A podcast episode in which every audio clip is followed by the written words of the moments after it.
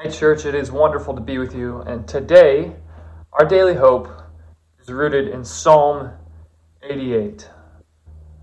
It addresses, man, one of the core questions, one of the core experiences that every single one of us encounters at some point, which is the problem of pain and that question of where is God in the midst of my suffering.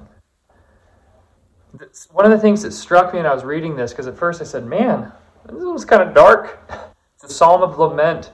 Um, and unlike a lot of those, uh, that kind of starts with God's goodness and then describes our brokenness and then ends with a reaffirmation of God's goodness. This one doesn't. This is one of those rare ones that I think is just so, so honest. It ends almost actually in a, a fairly kind of melodramatic way. It says, You have taken from me friend and neighbor. Darkness my closest friend. And if you're my age or older, you'll probably immediately hear Simon and Garfunkel singing, Hello, darkness, my old friend, which is an epic song. I went and listened to it after reading this, and it's great. It's not the point, however. It is the point, however, because this is in fact a psalm. One of the things that struck me about this, which I think is a key into God's heart, is before you actually get to the text of it, there's that kind of pretext, and it says Psalm 88, a song, a psalm of the sons of Korah for the director of music, according to a bunch of Hebrew words that I won't bother trying to pronounce right now. But the point is that this is not this is not a diary, um, someone's journal entry. This is, in fact, a song written for corporate worship. Because one of the things that we as people of faith have this opportunity to do is to bring the fullness of our lives, our joy and our pain, our hopes and our brokenness before God and to lift them up together as a people of God in song. That's part of what we do every Sunday when we come together. And we're not used to singing songs like this in church because I think oftentimes in the West, we want uh, church to be filled with hope and joy. We want to celebrate the goodness and the beauty of God. And that is right and true. The psalmist starts out actually, before he brings his pain and complaint, he affirms, Lord, you are the God who saves me. Day and night I cry out to you. And the thing that's amazing about this psalm is that he actually he's incredibly bold. He just he doesn't just say, "Oh, all these terrible things have happened to me and I feel so wretched and depressed and abandoned and desolate." He actually takes a step further and, and says, God, you've done this to me.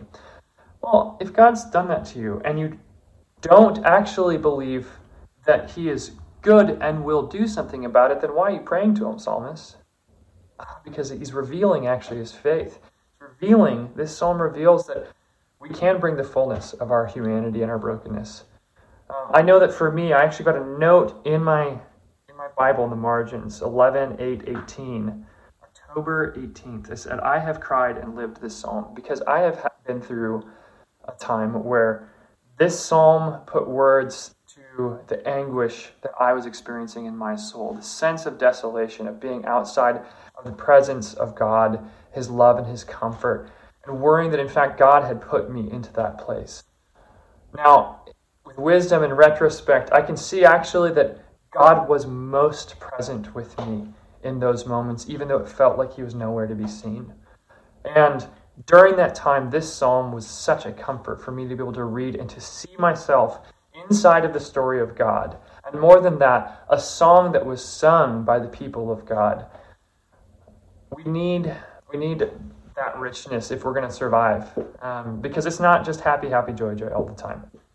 Uh, life is full of this heartache.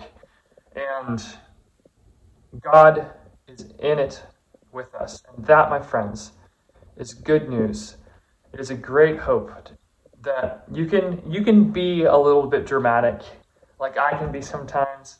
You can end by saying, "Darkness is my closest friend," uh, but God has not abandoned you. He is sitting there with you in the dark. He is good. He's moving out to find you, to find me, friends. Um, that is a message of hope for us today. That's a message of hope that we can offer and we can embody to our friends, to our family, and to a broken world. So God bless you today with the knowledge and the experience of God's delight and His presence in your life. And may you move in power to be a people of hope and encouragement to every single person that you encounter today. God bless you, church.